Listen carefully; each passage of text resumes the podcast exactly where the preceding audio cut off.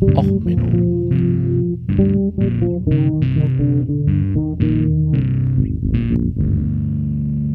Der inkompetente Podcast über Dinge aus Militär, Technik und Computer, die so richtig in die Hose gingen.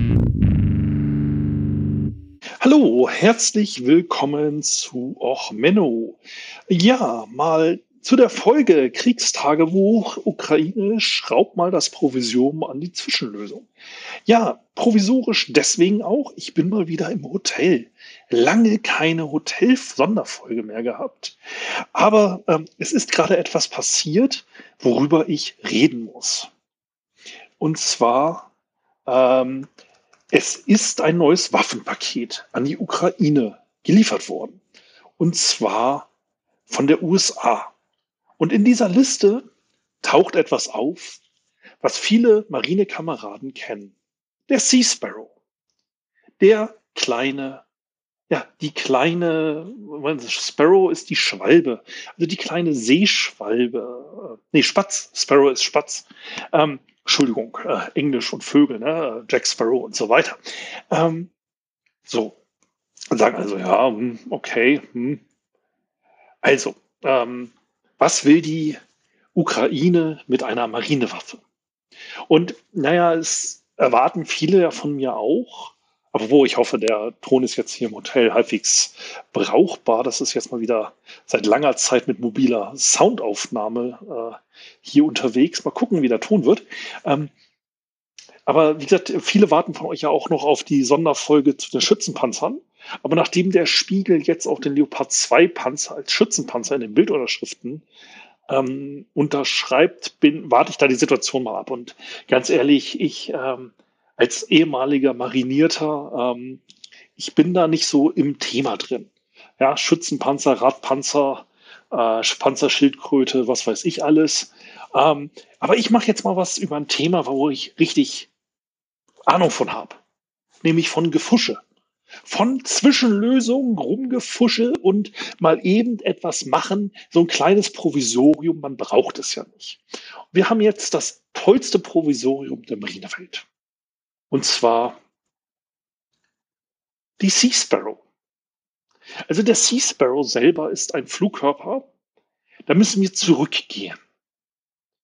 Sehr weit zurückgehen.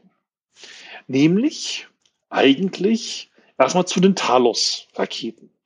Die Talos-Raketen, das ist Episode 129 des Podcastes, das waren diese Flugabwehrraketen, die man sich so zusammengestöpselt hat. Mit den Atomsprengköpfen und so weiter, die nicht so besonders gut waren. Und wir müssen zurückgehen zu den Suni-Raketen. Die Suni-Raketen, das ist Folge 131, das sind die Dinger, die Flugzeugträger äh, ja, äh, angesteckt haben, weil die diese ungelenkten Raketen, die dann halt ähm, für mehrere äh, Vorfälle gesorgt haben und mehrere Flugzeugträger deswegen abgefackelt sind. So, und es war halt zu einer Zeit, als man feststellte, naja, also die Raketen, die wir so haben, die sind alle nicht so toll und wir brauchen was Besseres. So, ne? also man hatte während des Zweiten Weltkriegs festgestellt, ja, Raketenschießen auf Gegner ist total gut. Ähm, besser wäre es, wenn sie gelenkt sind. Und da hat man halt angefangen bei so einem Projekt. Man hatte ja diese Suni-Raketen. Und diese Suni-Raketen, die, die haben halt eigentlich gut funktioniert. Die waren ja ungelenkt und man hat da ordentlich viele von gefeuert und damit halt Flugzeugträger angeschossen. Äh, und so in Brand gesteckt und hat man sich überlegt, ja, so, es wäre eigentlich toll, wenn man dann Lenk, Mechanismus einbauen könnte. Und dann hat man sich überlegt, eigentlich war das so ein, naja, eigentlich wollte man erstmal so neue Zünder erstmal entwickeln. Das 1946 fing man damit an. Wir reden jetzt, wie gesagt, 1946. Fing man an und hat sich überlegt, ja, so diese Suni, äh, ungelenkten Raketen, wie gesagt, so ähnliche Typen gab es denn schon. Und da hat man sich überlegt, ja, komm, dann, dann bauen wir irgendwie einen Zünder ran. Und da hat man sich gedacht, okay, Zünder, was könnte man machen? Ja, Infrarot ist relativ technisch simpel. Äh, man braucht halt einfach ähm, eine Diode. Gut, damals war das mit Dioden noch nicht so weit, aber man fing da halt an, sich zu überlegen, äh, irgendwas, was auf Hitze reagiert. Okay, Hitze, wie gesagt, ist sensortechnisch das Einfachste. Die Technik war noch nicht so weit und dann hat man halt so ein bisschen vor sich hingeschraubt. Man hat auch nicht so richtig Geld gekriegt, erstmal so bis 1951. Und dann sagte, wurde, hat der Admiral äh, Parson gesagt, ja, wir geben euch mal ein bisschen Geld. Ähm, und ähm, ja, man hat dann halt festgestellt, dass diese Rakete, die man entwickelt hat, die flog immer so, ein, so eine Kurve, einfach durch die Art der Lenkung. Ähm, deswegen hieß sie dann Sidewinder. So, und da hat man 1952 die zum ersten Mal scharf geschossen und 1953 ähm, quasi auch nachgewiesen, dass sie vernünftig funktioniert, ähm, indem man eine Drohne abgeschossen hat. Und ähm, ja, dann hat man 1955 angefangen, diese Raketen zu bauen. So, das waren die sogenannten AIM-9A Raketen, Sidewinder. Und da hat man sich festgestellt, ja, die funktionieren eigentlich ganz gut. So, man hat ähm, 1958 dann äh, in der Taiwan, äh, äh, äh, Taiwan-Straße den ersten Kampfeinsatz gehabt. Im Vietnam-Krieg sind sie dann eingesetzt worden und so weiter und haben sich als relativ gut herausgestellt. Ja, so, und man hatte dann halt auch festgestellt, sie funktioniert mit einem geringen äh, Treibsatz, funktioniert sie, fliegt sie doch relativ weit, weil das Flugzeug ist ja auch schon in der Luft und man kriegt da halt eine relativ gute Reichweite raus.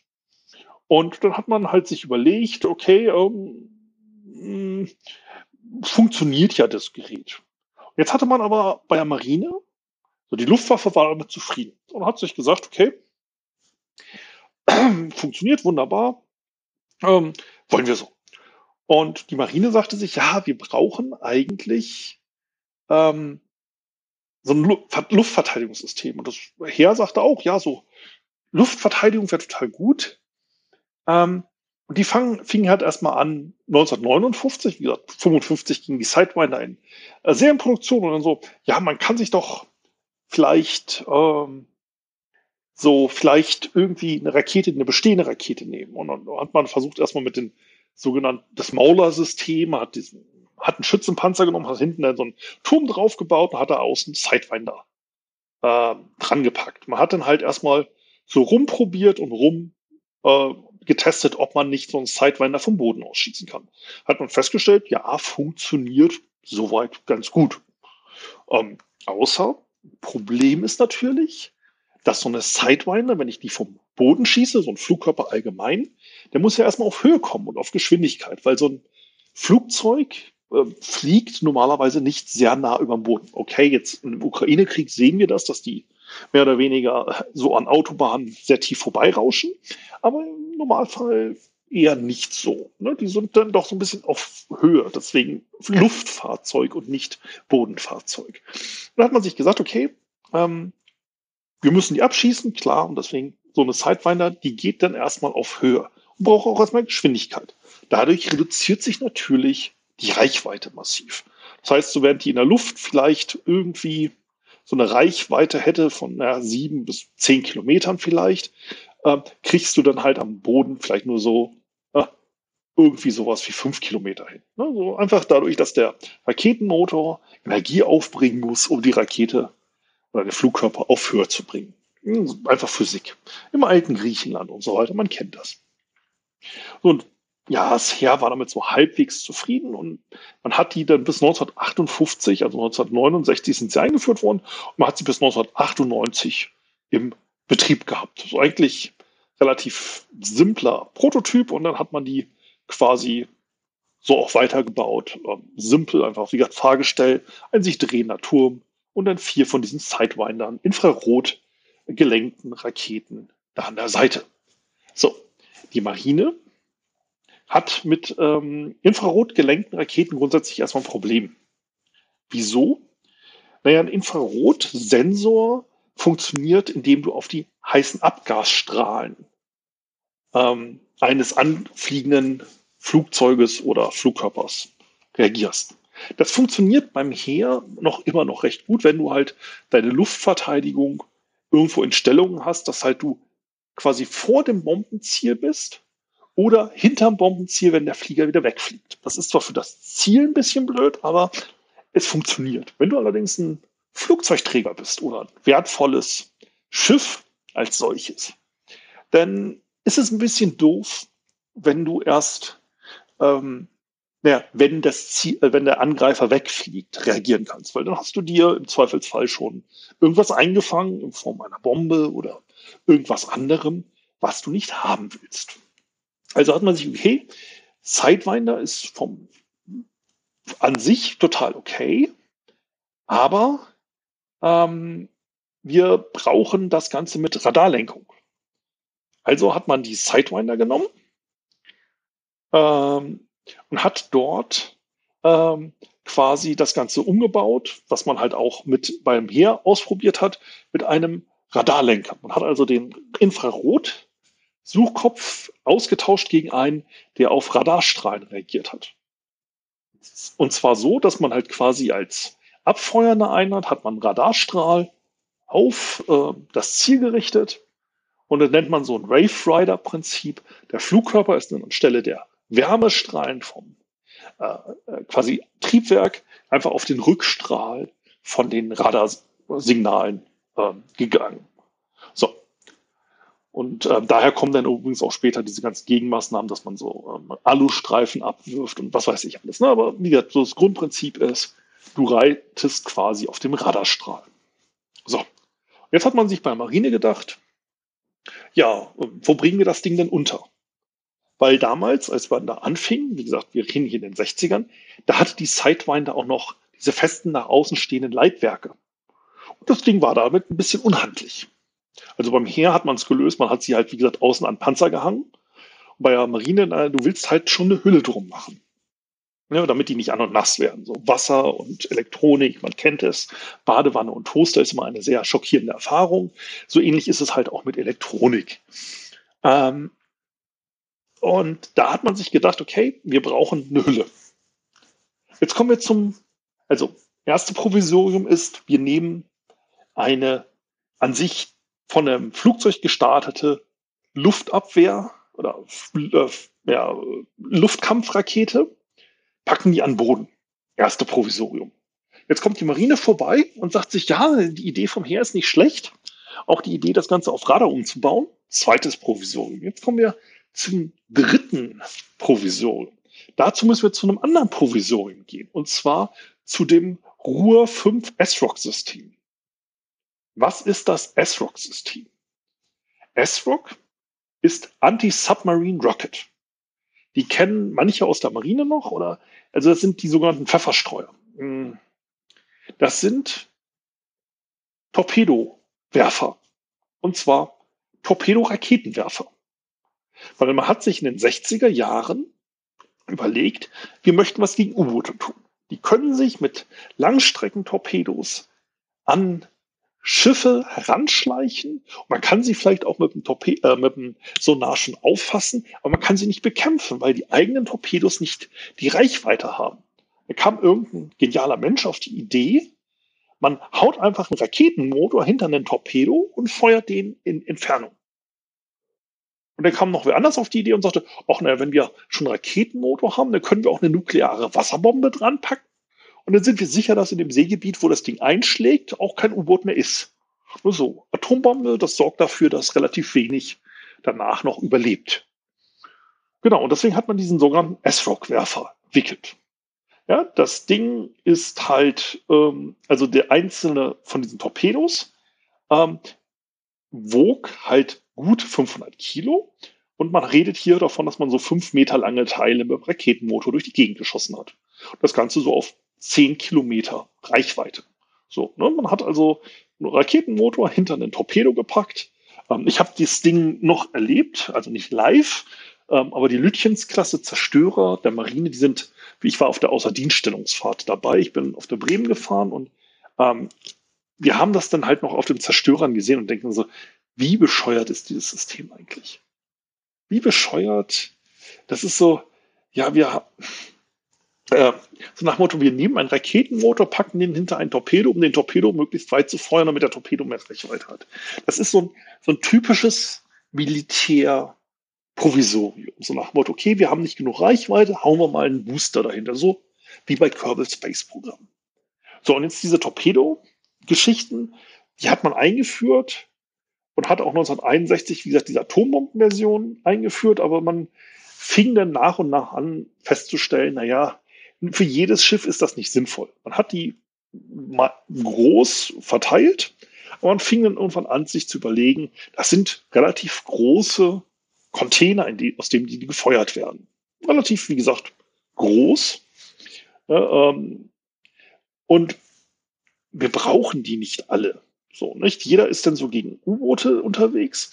Dann kann man halt auf die Idee, zum Beispiel so bei Kommandoschiffen, wo die Chance, dass die von Flugzeugen angegriffen werden, höher war als ähm, von U-Booten. Wir könnten noch diese neuen Anti-Luft-Raketen, die so ein bisschen sperriger sind. Wir haben jetzt so diesen großen, sperrigen, wie gesagt, das Ding ist echt unhandlich. Wir haben dieses große drehende Teil, wo Raketenmotoren betriebene Schwerlandtorpedos rausgefeuert wurden. Ähm, da könnte man doch jetzt vom Platz, weil so ein Torpedorohr, das ist ja ein bisschen größer, da passt doch auch so, eine, so ein Flugkörper rein.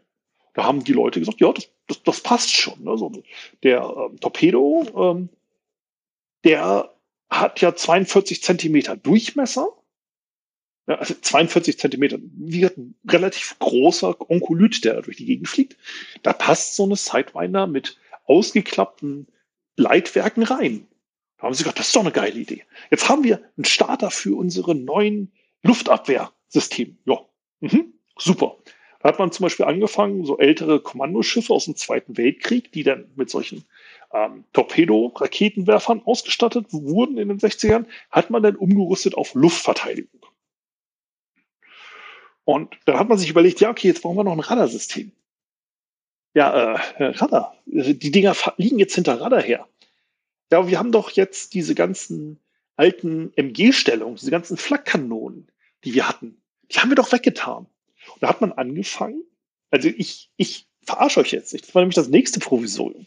Da hat man angefangen, den MG-Stand, wo so ein Typ drin stand, ne, hat versucht, hier ne, so äh, gegen ein Flugzeug zu kämpfen, hat man die MGs, die waren meistens so ein Doppelstand, also links ein MG, rechts ein MG, äh, in der Mitte saß einer ne, und hat durchs Fernglas geguckt und versucht zu schießen.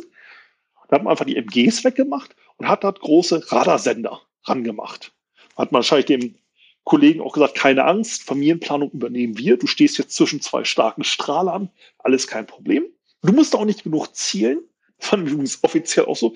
Die Strahlen waren möglichst breit dass man halt genug Energie einfach nur in die Richtung des Ziels geblasen hat, in der Hoffnung, dass, wie gesagt, reflektiert. Der Werfer wurde dann ausgerichtet in die Richtung.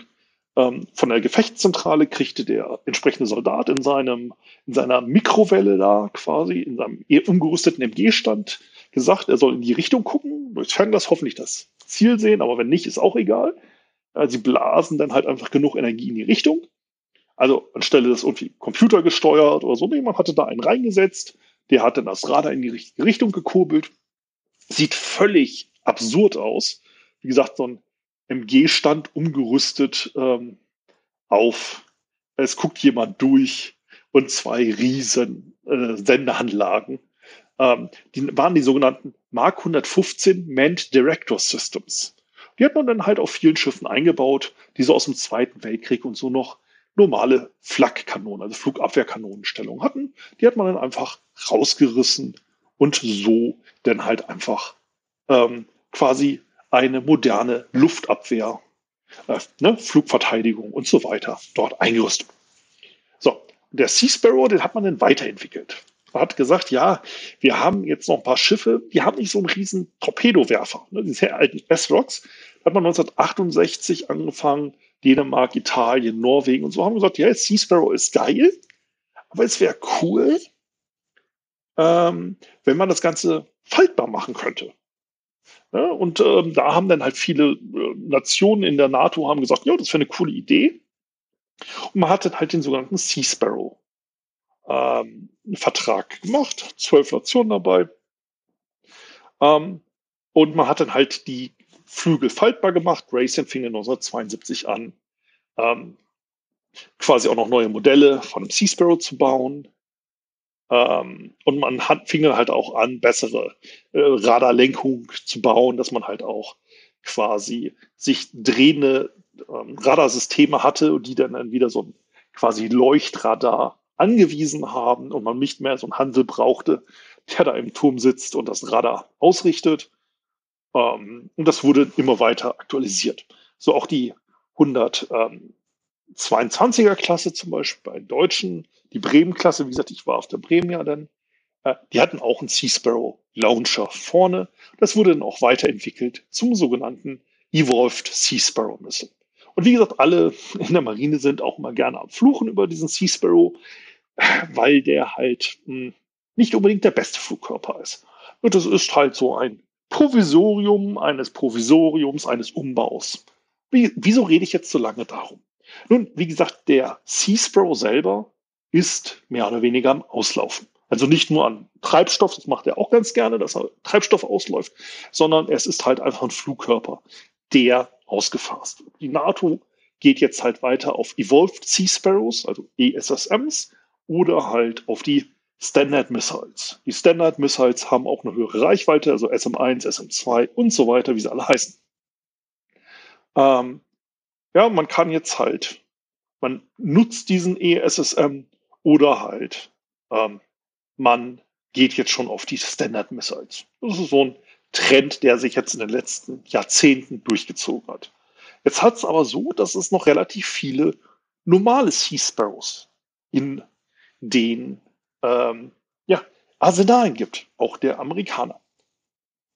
Und ähm, ja, da hat man sich überlegt, ja, die Ukraine, die hat so ein Problem. Die muss ja möglichst viele russische Flugkörper abschießen. Die muss auch viele russische Drohnen abschießen. Und ähm, ja, es gibt halt, oder es gab schon auf ähm, mehrere Umrüstversuche äh, von anderen Systemen der Sowjetunion. Und dort gibt es den, das Buk-Missile-System. Das ist auch vielleicht deswegen bekannt, weil da ja der Abschuss ähm, des Passagierflugzeugs über der US ähm, Ukraine wahrscheinlich auf eine Buk zurückgeht. Ähm, und die Buk schießt ähm, sogenannte 2K112 Kupp-Raketen. Ah, nee, ist der Nachfolger, aber äh, was schießen die jetzt genau? Ähm, naja, auf jeden Fall äh, ein russisches äh, Design. Die haben eine etwas höhere Reichweite. Ähm, die haben diese, äh, aber auch dasselbe Prinzip. Es sind ähm, Wave Rider Raketen, die sie feuern.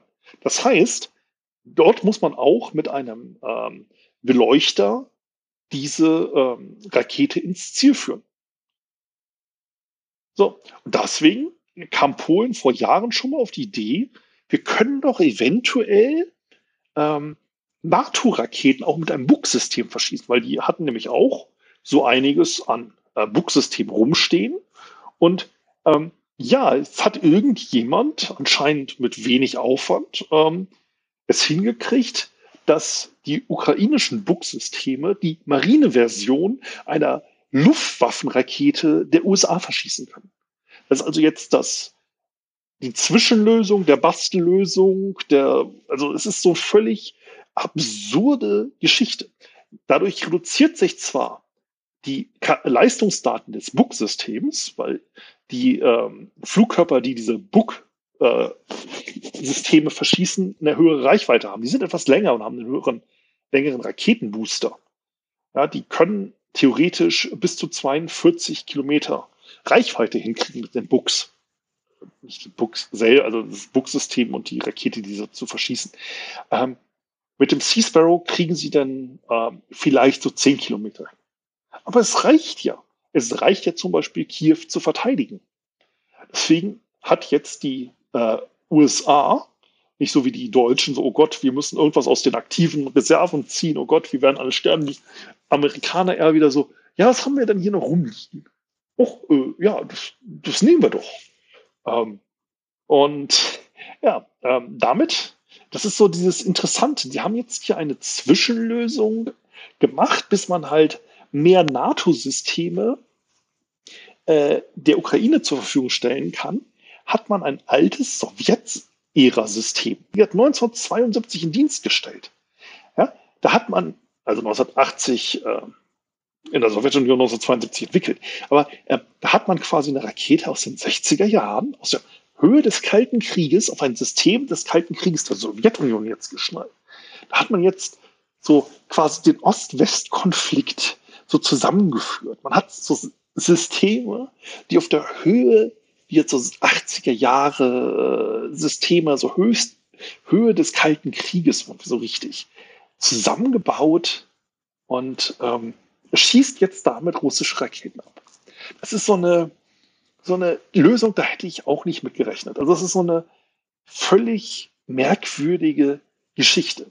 Und wieder der Vorteil ist halt einfach, die Sea Sparrows, die sind einfach Abfall. Nett gesagt.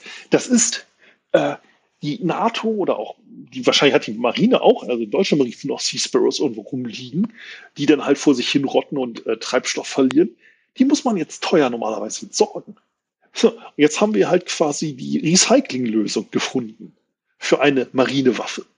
Ja, also die Recyclinglösung der Flugversion, der, also wie gesagt, die Entwicklungsgeschichte ist absolut irrsinnig. Und das macht es halt einfach so faszinierend. Es ist so eine, so eine Story, die wirklich jetzt nur so eine Krise schreiben kann. Und ja, es fand ich halt einfach mal interessant, da jetzt im Podcast drüber zu reden. Ja, ich, ich hoffe, dass ich jetzt eine Schütz- und Panzerfolge demnächst mal aufnehme. Ähm, ist aber halt einfach für meine Behältnisse ein relativ schwieriges Thema. Aber wie gesagt, der Sea Sparrow, der jetzt im Landkampf eingesetzt wird, ähm, hätte ich mir auch nicht denken können. Also, äh, dass das so eine Mittelstrecken ähm, Flugkörperabwehrrakete ähm, jetzt halt auf einmal äh, verwendet wird gegen Cruise Missiles der Russen. Äh, und das Ganze von einem äh, sowjetischen System. Während den äh, Russen wahrscheinlich übrigens auch äh, für ihr Bugsystem die Raketen ausgehen. Das ist nämlich jetzt das Interessante. Also quasi die Ukraine kriegt Marineraketen und die Russen denen gehen die Raketen aus und dann wird es irgendwann so weit sein, dass wahrscheinlich die Sea Sparrow, die hat übrigens auch einen Landangriffsmodus, dass man, äh, na gut, wird wahrscheinlich nicht funktionieren so richtig, aber wir werden sehen. Es ist auf jeden Fall mal spannend. Ähm, und ja, ich las halt durch die Verlautbarung ähm, am Wochenende, ja, hier, wir liefern, die USA liefert wieder HIMARS, bla bla bla, und dann steht da unter die Zeile Sea Sparrow. Was? Sea Sparrow? Sea Sparrow? Die Ukraine hat eigentlich keine Marine mehr. Warum liefert ihr Sea Sparrow? Und dann äh, kam dann raus, ja, es hat jemand anscheinend äh, es hingekriegt, in der Bastelgarage Sowjetsystem so umzubauen, dass das Sea Sparrow drauf geht. Und ab sofort feuert jetzt die Ukraine Marinewaffen. Ja, so kann der Krieg gehen. Uh, unerwartet kommt oft. Und Zwischenlösungen halten am längsten. Wie gesagt, 1951 Anfang der Entwicklung für den Sidewinder und uh, wird jetzt von Sowjetsystemen verschossen in 2022. Ja, es ist uh, sechs Jahre nach Ende des Zweiten Weltkriegs. Wenn jetzt noch einer um die Ecke kommt und sagt, wir haben jetzt mit Königstigern, haben wir irgendwo noch ein Lager gefunden in Deutschland, ja, und anstelle, dass wir Leopardpanzer liefern, liefern wir jetzt Königstiger oder irgendwas anderes. Würde sie mich jetzt auch nicht mehr wundern in diesem Krieg. Das ist äh, absolut merkwürdig. Also es ist gut, die, wahrscheinlich die Sea Sparrow, die sie geliefert haben, würden wahrscheinlich so ein ähm, Herstellungsdatum haben, irgendwie 90er Jahre, keine Ahnung, wann die letzten Sea Sparrows bei den USA von, äh, in der USA vom Band gelaufen sind, aber ähm, einfach interessantes Thema. Ja, ähm, ansonsten, ich hoffe, euch hat die Folge gefallen. Ähm, wenn die Folge euch gefallen hat, ja, dann empfehlt sie doch den äh, Freunden und Bekannten. Ähm, lasst mir einen netten Kommentar da, bewertet mich auf iTunes oder der Plattform eurer Wahl. Und wenn euch die Folge nicht gefallen hat, ja, dann schnallt sie doch auf ein Book-System, das scheint ja auch kompatibel mit allem zu sein und feuert sie eure Feinden vorbei. Also, ja, ähm, bis dann, bleibt gesund, alles Gute, euer Sven, ciao, ciao, bis zum nächsten Mal. Ach so, und ja, es ist 2023, ich weiß es auch. Also, bleibt gesund und einen guten Start ins neue Jahr und so weiter. Bis denn. Ciao, ciao.